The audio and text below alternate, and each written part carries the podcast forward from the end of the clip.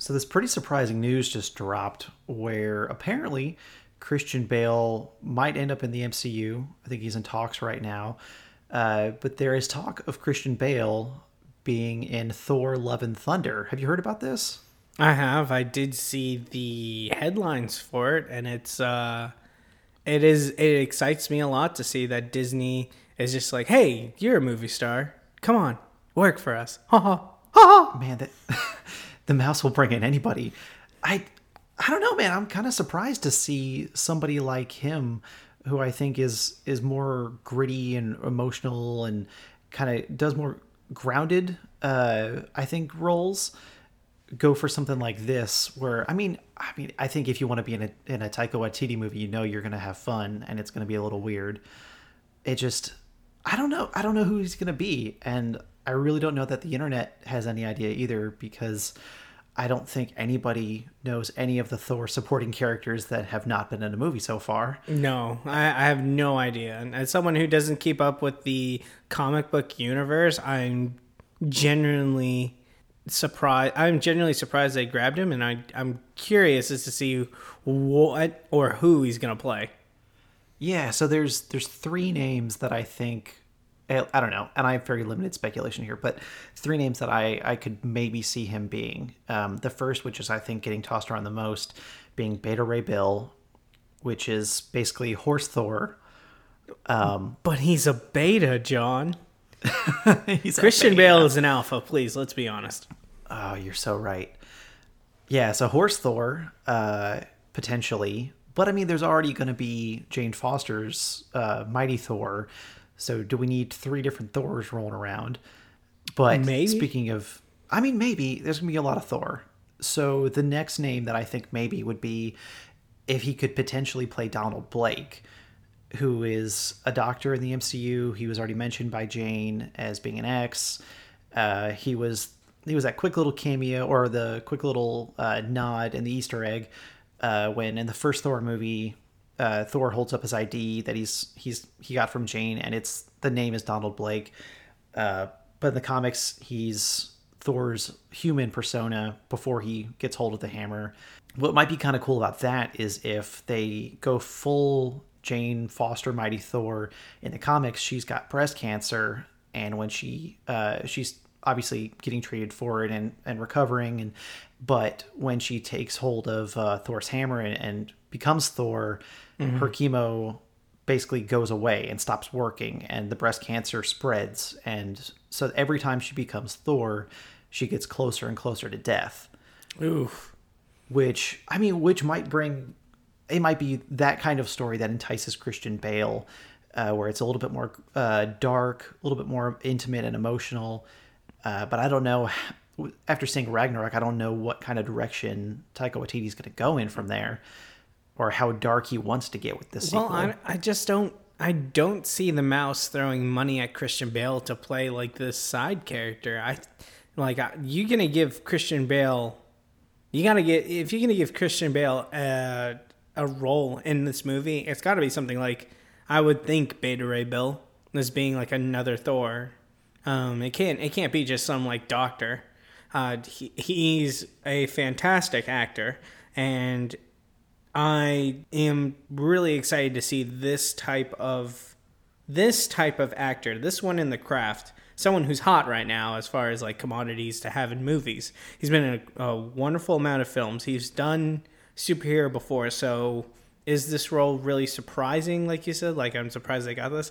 I'm not 100% surprised, but I I'm intrigued because this is the first person of the craft to really enter the MCU. Although you could say Anthony Hopkins, but not in a leading role uh, by any means. So, yeah, my, my money's on Beta Ray Bill. Yeah, and the, so there's one more name that I don't think has really gotten tossed around much, and I'd be really interested to see how they if they did this. Um, but there's a character that just came out in the comics recently uh, called Gorr the God Butcher, and his whole character, he's from this alien race. He was basically like a normal type of person um, that prayed to the gods when his people basically were becoming like I don't know, like wiped out slowly. Basically, uh, he prayed to the gods every day for their help, and obviously nothing ever came of it. Um, and so eventually, after seeing enough of his people die out, he said, If I ever get into a position of power, I'm going to go and just wipe out all the gods for failing us. And eventually, um, he got this basically all powerful sword uh, that has a whole other history in the comics and, and whole other direction with symbiotes. Anyways, um, so once he got this sword, he became power powerful enough to go out and just kill all the gods. And so he just went around slowly knocking them out one by one. And it took Thor, it took uh, Jane Foster's character, um, a bunch of other people uh, to go and just tag team him basically and knock him out. So he could go full villain in this. And Gorr, I think, would be a really interesting character to add a little bit more human esque, like uh, grounding him a little bit more, I guess, and and having this really dark and depressing backstory. I changed. I changed my mind. My money's on Gorr. my money. My money is on Gorr. Give me, give me villain Christian Bale. Oh God, That's what we it want. so it's what we need so badly. Is villain Christian Bale? No, get go, back up. Make him Galactus. I don't care.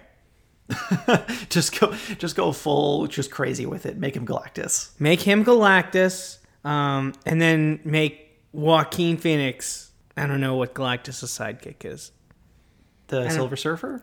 Sure, let's make let's make all these method actors. let's make all these method actors the villains, and watch them do terrible things on set to people. Oh my gosh. Vaporize. all right, everyone. Welcome to the Summon Up podcast.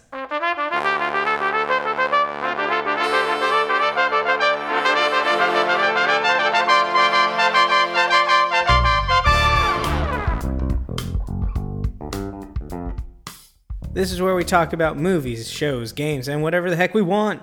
You can find us on Spotify, Apple Podcasts, Anchor, and YouTube. I am joined by my good friend John, and I'm Chris, and we are your co hosts for the day. John, how are you doing? Man, I'm doing pretty good. How are you doing, Chris? Man, uh, last night was the national championship, uh, and uh, it is, went as much as I predicted for college football. LSU uh, won, and some would say dominated. And uh, yeah, I know you do not sport, but uh, it was nice to see the SEC win. Yeah, all I heard from people all around me was that LSU won, and that's all I needed to hear. That's all I needed to hear. That's, That's that would that would be the important news in the week, if not overshowered, overshowered, overshadowed, you know, by the Oscars. Their Ooh. nominations were put out, and that's what we're going to be talking about on today's show. So we're going to be talking about these nominations and our picks. Uh, so we'll be breaking down the cat the major categories, not all of them, uh, but the categories that we find are something to talk about and give our thoughts. And uh, just as a preface, we have not seen all the movies on these lists.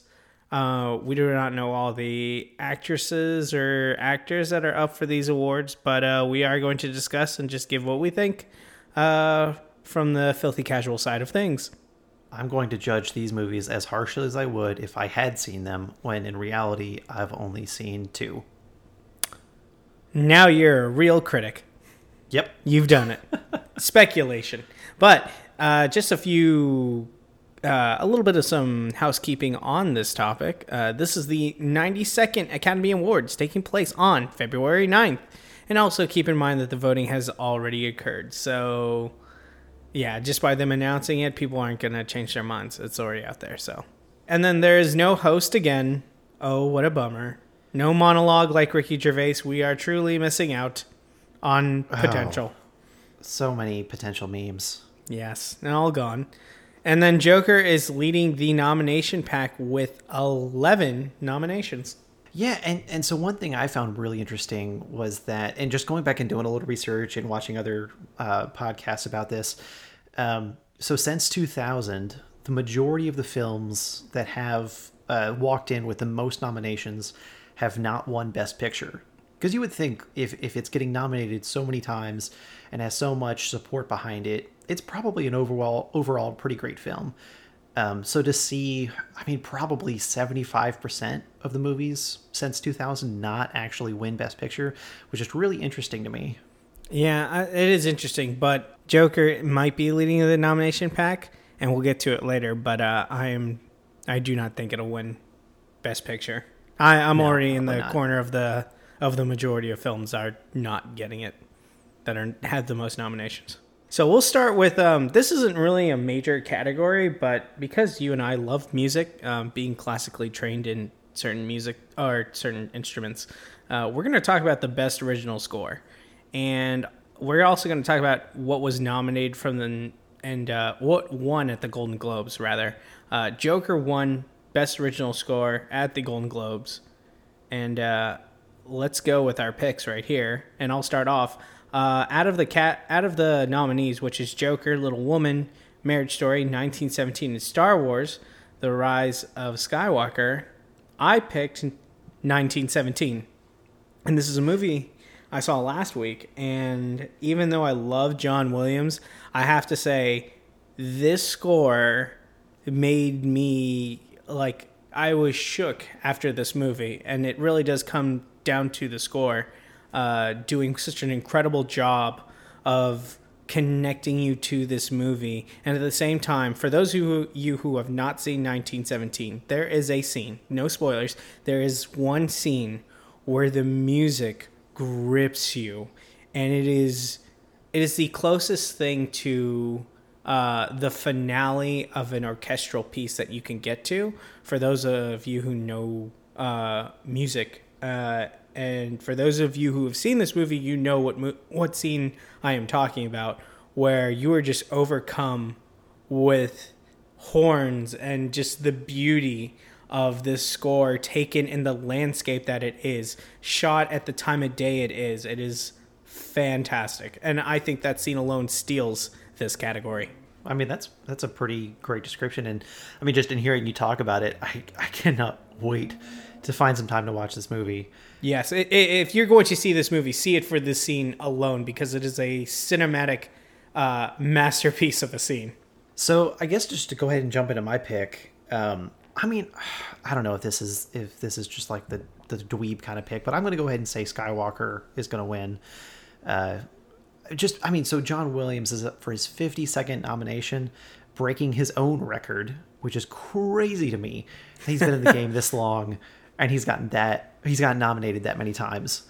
Um, and to be honest, man, I think I think with the name like John Williams and the the the history and the weight that comes with that, I think he's gonna win because of name recognition and and just the feeling of when you hear the name John Williams, all of the movies that you've connected with since you were a child, uh, just come rushing back. Just like with Jaws, with all the Star Wars, obviously with Indiana Jones, these major players. I, I think that's going to help influence the decision a bit. Um, so yeah, my my pick is Star Wars. Yeah, we'll have to see how Hollywood picks in that. And I, I, no discredit to John Williams. Um, he is a fantastic composer and has been a huge influence in my life and yours as well. So uh, I do understand that pick very much. If I was to give a number two, it probably would be Rise of Skywalker, despite what the Golden Globes say. Yeah, Despite yeah. them. The next category Best Cinematography. Of the nominees The Irishman, Joker, The Lighthouse, 1917, and Once Upon a Time in Hollywood. John, who you got for this? I'm gonna go ahead and say 1917. Uh, I mean, because when you think cinematography, you think the way a film is shot, the way it all comes together, and just the craft of it. And because of that, I'm gonna I'm gonna say 1917 because of its uh, one shot style, um, and being I mean the fact that to take a whole feature length film and to weave it together in that way, I think takes an incredible amount of skill to begin with. But then, uh, with all the hype that this film has had behind it, with what critics critics and fans are saying, What I have said about it. specifically what you have said about it, I mean, I, I think that it's it's really gonna set itself apart from the pack. And you and you look at its competitors, where uh, I mean, The Irishman. There's a lot of good things behind it. Martin Scorsese is a great great director. Joker, I think cinematography wise, it's not really that special. Uh, I think it's a good film, but to be to win over all of these other films, I think would be a stretch for that. Um, same thing with The Lighthouse. I think The Lighthouse is probably second in this category as far as like what you've described. I think Lighthouse is the one that comes runner up to 1917. I don't know because then I, then I've read things about uh, Once Upon a Time in Hollywood, and to see the things that Quentin Tarantino has done with his movies and the way that he's able to take any style and tweak it and craft it into his own and reproduce it in such an authentic way. Um, like I heard an interview about uh, just breaking down the interview that he does between um, Brad Pitt and Leo DiCaprio and the interviewer. And in the original style from that time period, they would uh, set up one camera, aim it at the interviewer, record all of the questions, stop, flip the camera, go to the actors or the interviewee, and basically read off the questions and record their answers. And seeing that it cut together the way it is, it completely reproduces that authentic style. Um, so I think he's got a really strong craft behind his films, um, which just in the way that films are made, at least I think he his probably comes closest to what 1917 does um, as a craft, at least. Yeah, I, I, I don't know. Like from Once Upon a Time with Quentin Tarantino, most of the cinematography to me, as far as how everything is shot, is kind of similar. But I do see there was that one shot in Once Upon a Time in Hollywood, which I was very impressed by. Was the was when they were filming a scene within this movie, and you see the how the camera pans um, on Leo's face when he's talking to the lead actor in this movie, and then they screw up. So the so the camera has to roll back, like it has to move around in the shot to where the line, where his speaking lines uh, match with the camera, and it was really cool to see that. So I, I will give you that. Like Once Upon a Time in Hollywood coming probably second for me. I would think Lighthouse, but my overall pick here for number one uh, to steal this category is 1917 with Roger Deakins taking it home. Uh, fantastic. The one shot style you mentioned is part of that, but it is a flavor of cinematography I am not used to, and I want more of it. It uh, it was spectacular. Uh, the shots that they they had done at night, and even during the day, and how they how they shot it. They they said like when they were filming and they have to do the one shot, like they they would have to the weather would change like every hour. So if there it's cloudy and it starts to brighten up, they have to either hurry up with the shot or they have to wait till it becomes cloudy again to to do it again, which is insane filming wise. But uh and Roger Deakins has already won for the same award uh, for Blade Runner 2049. So I think you and I are very much in agreement. It is going to 1917 as it should. Yes. The next category here, uh, we've got Best Original Screenplay. So, what was your pick for that category? So my pick for this goes against what the Golden Globes uh, per, uh, said. Uh, Golden Globe said Once Upon a Time in Hollywood. I am going against that. I am choosing uh, Knives Out. The story never slows down. It's well crafted, and Rian Johnson does a great job with misdirection and setup. Uh, I think, um, even though I give like the Last Jedi a lot of critic from my mind as a huge Star Wars fan, uh, Rian Johnson. Wow, the way it, it, whoever he had on his uh, team to make this story, is so well crafted, and I really appreciate it. Even though I really did like Once Upon a Time in Hollywood, and there are some elements of it that are very original.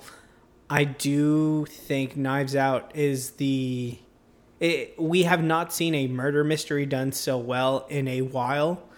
Uh, better than the murder on the Orient Express or whatever that was.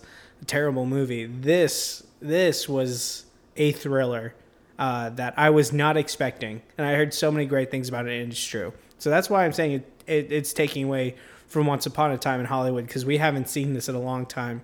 Whereas with Quentin Tarantino, you know what you're gonna get, and you we've seen this kind of flavor before. So, and ju- just because we haven't mentioned it, and I want to quickly run through them. So, the, the nominees for this category have been Knives Out, Marriage Story, 1917, Once Upon a Time in Hollywood, and the South Korean film Parasite. Um, so, my pick, I'm going to have to go with Once Upon a Time in Hollywood. Uh, it, it won at the Golden Globes. I think it's got some momentum from that. And I mean, honestly, I think Hollywood likes to kind of pat itself on the back quite a bit. Mm, so yeah. when you have when you have a movie about them and kind of this alt history setting from Quentin Tarantino, who already carries so much weight with his own name, I think I don't know, man. I, I could see it winning. I mean, so the problem is like so many of these movies are already so great, and there's not really any and there's not anybody in any of these categories really that if they won I would be upset by. Yeah, I was just surprised that the Golden Globes didn't choose Parasite. I would think Parasite would be in number two, but I guess you're right. They do want to pat themselves on the back. Yeah, I mean, it, I mean, honestly, it could go any way. Uh, I mean, Netflix is bringing some strong contenders with the Two Popes, with Marriage Story, with a few of their other. Oh, The Irishman, obviously. Th- I think they are the the studio that had the most nominations. Uh, when you and when you think about it, a couple of years ago, they were people were asking like, how can Netflix possibly compete with all these major studios at the Oscars? And here they are, bringing home the most nominations so far. So we'll see how it goes. Yeah, we will have to see how it goes. It's just, it's just one of those things that was surprising for me um, with Parasite. But yeah, I, I would. Golden Globes mostly predicts it, so your pick is much more sound than mine. I just really enjoyed Knives Out for what it was, and I really did like Once Upon a Time in Hollywood. Um, it was one of my top movies of, the, of last year. Uh, but as far as screenplay, eh, it's just taking parts of history and just rewriting it, which could be seen as super original, but in my eyes, no. But then again, that's why I'm not part of the Academy. Yeah, that Uh, reason alone. The reason alone. But the next category uh, changes it. We're going to Best Adapted Screenplay. And so, of the nominees, there's The Irishman, Jojo Rabbit, Joker, Little Woman, and The Two Popes. And Golden Globes did not have a category for this, so there is no precedent yet. But as far as you, John, what did you pick? So to be honest, I'm just going with the underdog. I I think Jojo Rabbit's gonna win it. I mean, I could be completely wrong, but I th- I think this movie is gaining enough traction slowly uh, to be a real contender, and I think it's a really great story to begin with. Um, that kind of puts I don't want to say like a fun spin on that time period because there's no real way to put a fun spin on that Fun spin. but it I, I think it makes it more accessible and introduce it introduces that whole of like everything that happened then in a new way uh, and in a much more connectable way uh, so i like i said i think i'm just going with the underdog i'm gonna pick jojo rabbit Yeah, um I was just when you said in a fun way, in my mind instantly like went to this one scene where I started crying because it was so sad. And I was just like, that's not fun. Wait, did you see Jojo Rabbit by any chance? No i have not Oh, oh, it hurts. I know. Jojo Rabbit was so good, but uh, I'm gonna go with the Irishman on this, just because I think Hollywood loves Martin Scorsese. Uh, so, and that's the only reason I'm giving uh, is they're just like, oh, thank you for taking down Marvel. Claps hands. You know, they'll never be in our categories. Marvel sucks. You are our champion. So, I'll take the Irishman on this. That's fair It's as simple as I'll make it. Well, then going on to the next category, we've got Best Supporting Actress, and uh, Laura Dern won for Marriage Story at the Golden Globes. Mm-hmm. Uh, but the contenders are Kathy Bates for Richard Jewell, Laura Dern for Marriage Story, uh, Scarlett Johansson for Jojo Rabbit, Florence Pugh for Little Women, and Margot Robbie for Bomb- Bombshell. So who who do you think is going to take it? So, um, I have not seen all these movies, and uh, I did see I did see Jojo Rabbit. That's the only movie I saw on this list. But um, I have seen clips of Laura Dern in Marriage Story, and I'm actually going to sit down and watch it on Netflix. uh, Yes. within the next week, uh, so I can get better. So I could actually watch it because I heard it's so good. I heard uh, Adam Driver is amazing, and Adam Driver, Scarlett Johansson is in that movie too, and uh, Lauren Dern's character is supposed to be really good. And so I'm gonna have to go with the Golden Globes pick on this as Laura Dern. Uh, even though I did see Jojo Rabbit and everyone loves Scarlett Johansson, it was a great performance, a fantastic performance, but I don't think it's it's one that is deserving of best supporting actress. Uh, I, she does not get a lot of screen time, enough to be impactful like Brad Pitt is as the best supporting male actor in in a movie. That's Yeah. my pick. What's your pick? I mean, I'm going to go with the same thing. Uh, Laura Dern for Marriage Story. Uh, to be honest, I haven't seen any of the movies in this category, so I can't really judge it that well.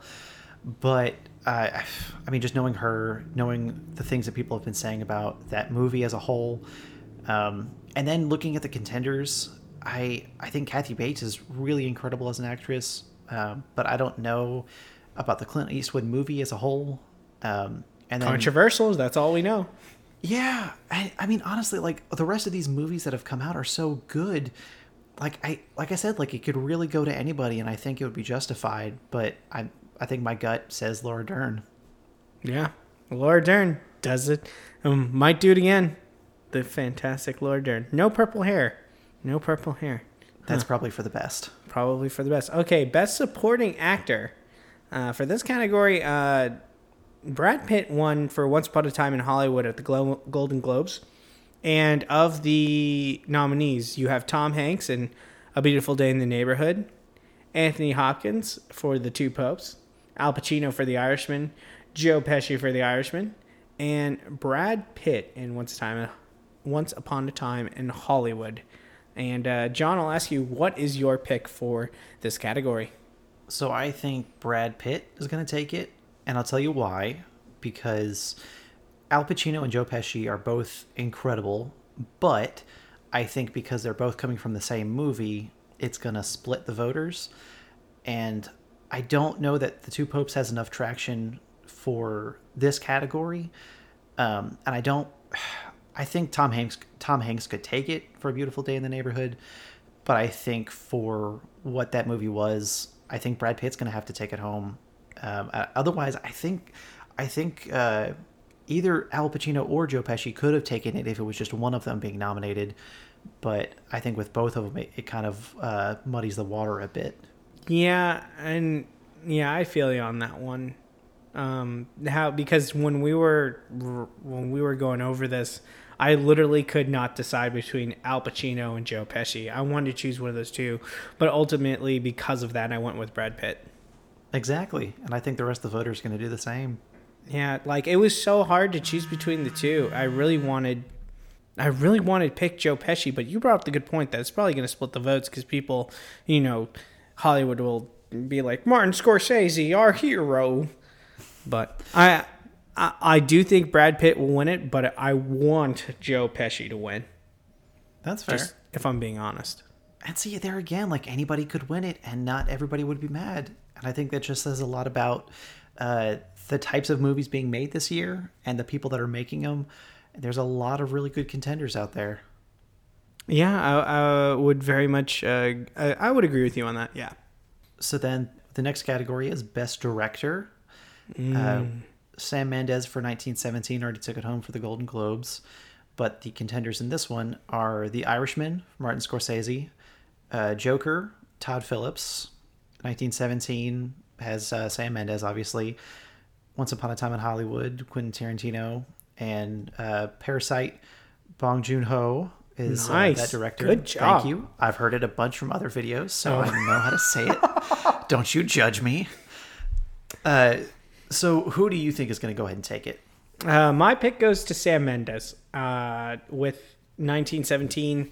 Uh, Sam Mendes, uh, he is keeps on refining and keeps on getting his style uh, perfected, and he the way he directed this movie was incredibly honest and frightening, and it it felt, it felt real and that is what mov- movies are all about telling a story and the way he told this story was, uh, I think, a great uh, a great tribute uh, that he had done. He and at the end of the movie, you'll see um, who he tributes this to. I won't really spoil that. I don't think it should be spoiled because a lot of people connect with it in a certain way.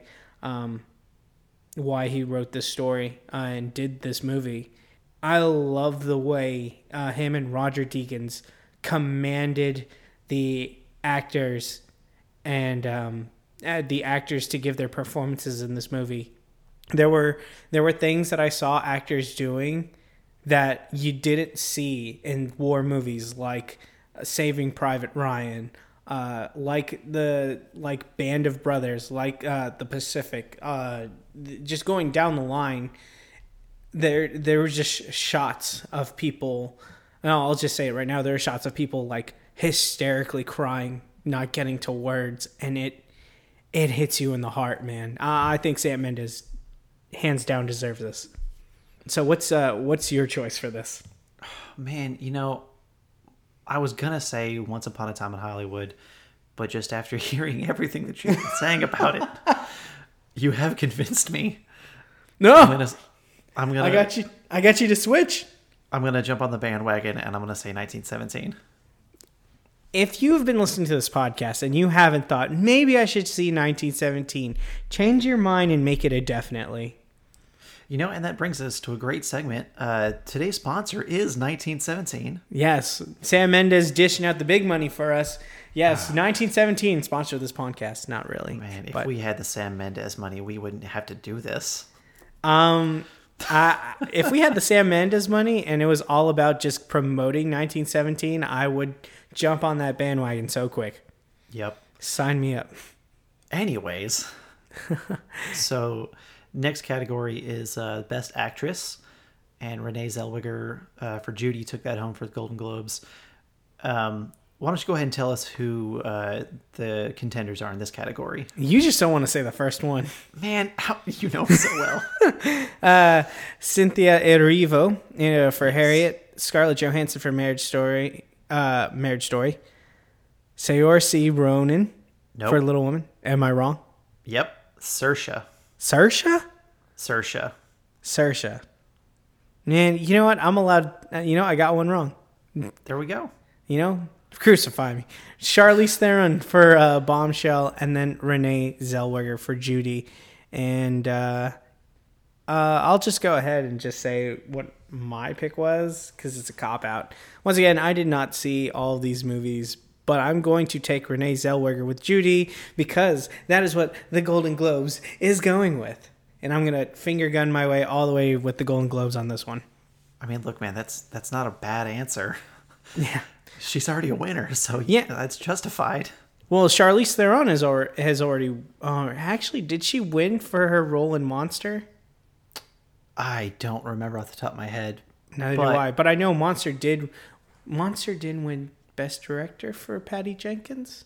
I think. Sure. When it came out, Charlize Theron is amazing. So uh, yeah, So that brings me to my pick, uh, which happens to be Charlize Theron for Bombshell. Um, I've I've seen some clips from it. I've seen some interviews that she's done, and just in kind of seeing what she's done to this role. I mean, like she really transformed into Megyn Kelly, and it's crazy to see. Um, just to compare the two and how how realistic she was for this. And honestly, I mean, in today's political climate, I think it's it was the right movie to come out at the right time. I think it tells the right story, and it was a really important message to get out there. Um, and so for that reason, it just kind of the perfect storm of everything coming together. I think she's going to take it. yeah. I, I think you have a good pick in Charlize Theron. Uh, she's fantastic. Also known as Mama Spicy in uh, Hot Ones. Oh my gosh! And I think your kids call her Mama Spicy, is what it is. Word from that interview. She's Oh, great. that's so good. Uh, the next category is for Best Actor, with uh, Joaquin Phoenix winning for Joker uh, at the Golden Globes. And the nominees are Antonio Banderas for Pain and Glory, Leonardo DiCaprio for Once Upon, Time, Once Upon a Time in Hollywood. I'm always tripping over that. I don't know why. It's a long title. It is a long title. Come on, Quentin, help me out. Adam Driver in Marriage Story, Joaquin Phoenix in Joker, and then Jonathan Pryce in The Two Popes. And uh, I think I can go ahead and say it. Both you and I picked Joaquin Phoenix in this one. We did. Um, but I want to ask you a question that I don't know how controversial this might be. So, obviously, Joaquin Phoenix did a great job in this movie, but if we didn't have the Nolan trilogy or Heath Ledger's performance as the Joker, do you think this movie would still have the same kind of cultural significance that it did? And do you think that Phoenix's performance would be so widely revered as it is, or do you think it's just riding coattails from Heath Ledger? That's a really interesting question. I think that uh, I think this movie would have culture significance because it is taking, even though it's trying to be more realistic than the comic books, kind of like the Nolan trilogy did, and even though it's kind of a copycat of a Taxi Driver, I would say that the impact of the message about mental health and how Joaquin Phoenix portrayed it is really kind of its own thing. Uh, regardless, if Heath Ledger played uh, the Joker or didn't play the Joker, if the Nolan trilogy happened or if it didn't happen, uh, I do think that Joaquin Phoenix would still be in this uh, prestigious spot. I still think he would get nominated for his role uh, because you got to think Jared Leto played Joker in Suicide Squad and was such an awful showing that this complete going from like a 2 out of 10 to a 10 on an actor and performance scale is is worthy of getting the nominee and uh, uh you know Phoenix is a fantastic actor uh, like I don't think anybody can go ahead and discredit him for that he's amazing and I, I don't want it to be that the Nolan trilogy does take away from it. I hope no one's thinking that because watching the movie is a great character study. And it's kind of like Taxi Driver, once again, copycat. But anyone who's saying that, I hope they saw the movie and they're not just critiquing playing armchair quarterback on this. Oh yeah, no, I'd agree. Uh, That that's kind of the discussion I wanted to get from that question. Um, I mean, I think honestly, I think that if we didn't have Heath Ledger's performance, we probably would be saying Joaquin Phoenix is like the penultimate Joker, and he is kind of the example that I think we're going to have going forward. Yeah, I. Uh, oh, well, let me ask you this: Who is uh, who, of the two who played uh, between Joaquin and uh, Heath Ledger? Who do you think is the who is your favorite Joker? Not saying I- who's the better actor, who's the better Joker, just who who's your favorite. I would have to still go with Heath Ledger. Sim- okay, so simply because um, I like I do believe that you can tell a Joker story without Batman, but I think that it amplifies the performance to have that Batman and Joker playing off of each other in the way that they did, um, and in just the way that um, uh, Ledger like fully became that character. I think in a way, and really like I did. To be honest, man, like when I when I saw it for the first time, I did not recognize Heath Ledger at all. I had no idea who that was, and it, he just fully became this other person. I still can't recognize him in that movie. No, it's crazy, man. His voice changed, his appearance changed, everything changed. And he really committed to it. And I, I think in just the way that he personified chaos, but there were so many subtleties to the character and, and so many things that you could theorize about his backstory, about who he was. Uh, and the fact that we're still talking about it so many years later, I think is a really Yeah. great indicator about it.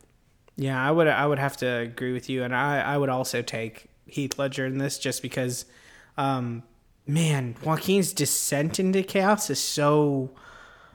Oh, it, it's so real and visceral. Like it, it, there's parts of the movie where it was just like cringing, and I hate cringe material. I really do, and that, and that's what I'm still in the theater watching this movie. It was a good movie, and his performance was really really good. Obviously, he's getting nominated, but it's the something about just meeting a character who's just chaotic in nature and just doing it not for money, not for goals, just to see chaos.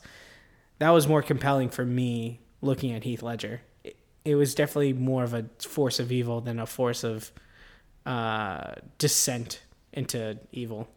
Yeah, more like afflicted by his environment than who he was at the core. So I guess the last category here we're going to talk about is Best Picture, and uh, 1917 won uh, for uh, won at the Golden Globes So For the- a dra- so 1917 won as the drama Oh, best that's right, picture in a right. drama in the Golden Globes, and then Once Upon a Time in Hollywood won uh, for a musical or comedy That's best right. picture. Thank Yeah. you for the clarification. It's such a weird thing that they do, but yeah, whatever. So the contenders in this category are Ford v Ferrari, uh, The Irishman, Jojo Rabbit, Joker, Little Women, Marriage Story, 1917, Once Upon a Time in Hollywood, and Parasite. Um, which so one thing that I found interesting too was Parasite was um, so it's obviously an international film, and this is the first time that an international film has been nominated for the second consecutive year in a row for Best Picture at the Oscars. Um, which I think it, it just says a lot about the the types of movies that people are are seeking out now, and how we're kind of growing as a society, and and letting all these other influences come in, and um, uh, I, I I don't know. I just thought that was really cool, and I, I'm looking forward to seeing more kind of diversity like that in the future. So Yeah, it is. It is a really cool fact to see that more international films are entering this uh, this category. Which um, what is it? There's like nine nominees. One, two, three, four, five, six, seven, eight, nine nominees, and the max is supposed to be ten. So we got a, a really stacked year for 2019 when you think about Best Picture. And I would agree. I think this is a great year for films. yeah. So so who who do you think is gonna take Best Picture? Uh, before we hear my pick, uh, let's hear from our sponsor, uh, 1917, sponsoring the podcast today, uh, who actually, ironically, happens to be my pick. Yes, uh, 1917. I loved, and to give some background, I loved Ford versus Ferrari, and I loved Jojo Rabbit. If you want to ask me who I thought my uh, my nominee for Best Picture would have been at the end of December, I would have easily said Ford versus Ford versus Ferrari. However, after seeing 1917, um, man, easily the best picture, and uh, and it's because it's better than the sum of its parts, and its parts are pretty damn good. You talk about the score, you talk about the cinematography, the screenplay, and the actors that they get to portray certain emotions to watch the feat of a stylistic one shot in a movie try and be done. You could tell, like, oh, this is one shot. They have like a, a CGI tree move over, pan in front of the thing, even though it, to signify that, oh, you know, it's not really one shot, but it's shot like that. It's so unique and it's put in a war movie. You could have done it with something else. You could have been like, uh, what is it, Michael Keaton's Birdman? Yeah, that was the other thing that was coming to mind about the last major one-shot movie like that. Yeah, this takes it to an extreme with explosions, gunfire, and really haunting, tense moments. It has to be, for me, 1917. I mean, I, I think that's a great pick. And to be honest, I'm going to go ahead and say that I have been completely influenced by you. And my pick for this will also be 1917. I think, like you said, it just, it's, I think it's going to be the best overall movie. Um, and just, I, like, again, man, like literally any of these movies in this category could win and I wouldn't be mad, which it's just crazy. But I, I definitely think 1917 is going to take it. Yeah, it- it's so tough because Jojo Rabbit, um, Jojo Rabbit hit me in the heart. It made me laugh. It made me cry. It got me through a lot of emotions. Ford versus Ferrari made me feel like a kid again because of the the kind of nostalgia and the my love of the Ford GT. So that was what the flavor was at. And even like Once Upon a Time in Hollywood was hilarious in a great way to see someone like Brad Pitt and Leo feed off each other the story and the ending the way it, it kind of like lands in in their laps a great story but 1970 did everything though all the three of those movies did and there's act, there's a little bit of comedy in 1917 it's situational comedy it's in the beginning so uh it hits on all those points for me I, I just don't. I can't say anything bad about this movie. I can't see a movie that is better than this. Yeah, and I was just thinking, I think if we had taken these movies individually and just put them two years ago, just put it on its own, com- let it compete with the other movies back then, I think any one of these movies would have won if it didn't have to compete with the rest of them. Uh, and again, Netflix has two of these nominations. It's got The Irishman and uh, Marriage Story.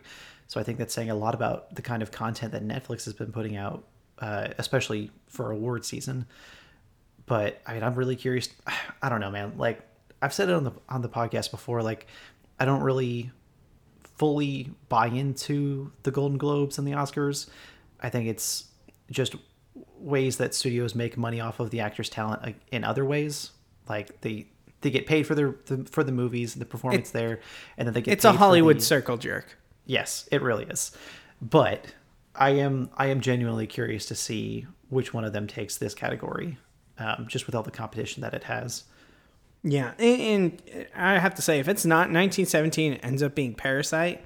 I'm still okay with that, and that would actually be a huge accomplishment for, um, like, still for Netflix, you know, or not for Netflix. Parasite is the international one. Oh, Yes. Let's just give it all to Netflix. No, if if Netflix wins with The Irishman or Little Woman or Marriage Story, I think that's a huge feat. But Parasite winning, we've seen international movies win um in other categories. Did Roma won Best Picture? No, not no. No, not- I'm not thinking about the Golden Globes it won.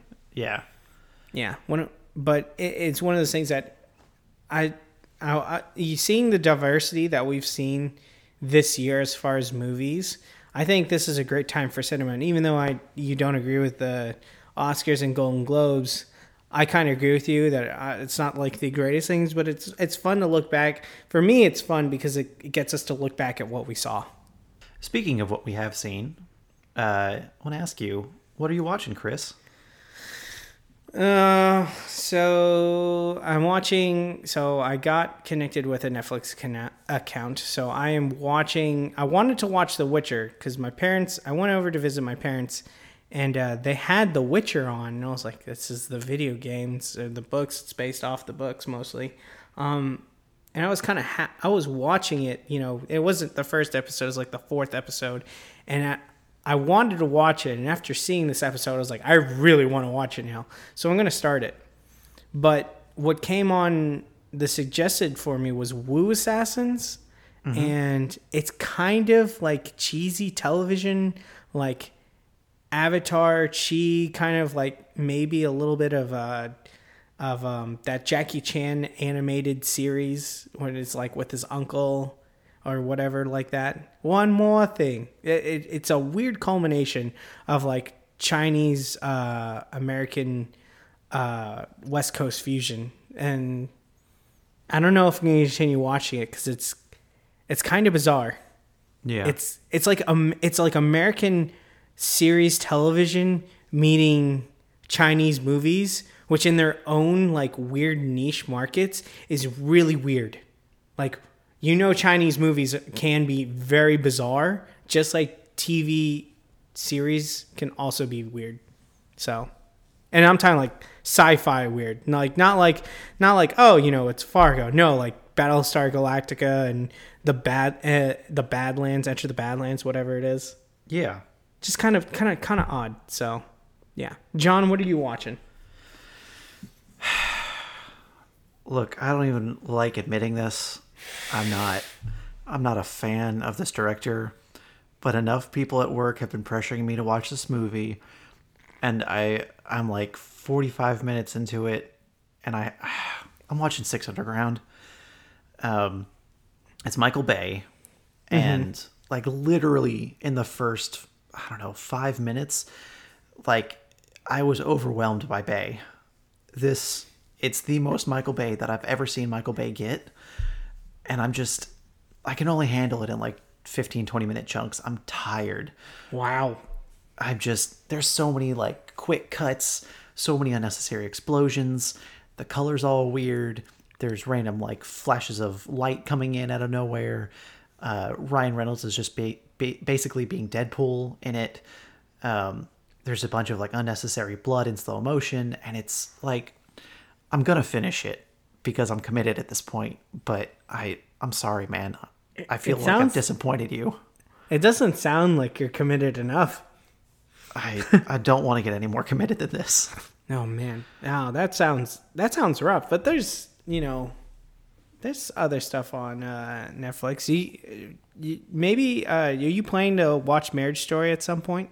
I would like to absolutely. Yeah, I'm, I'm gonna have I'm gonna need a palate cleanser after this after this movie. yeah, and then.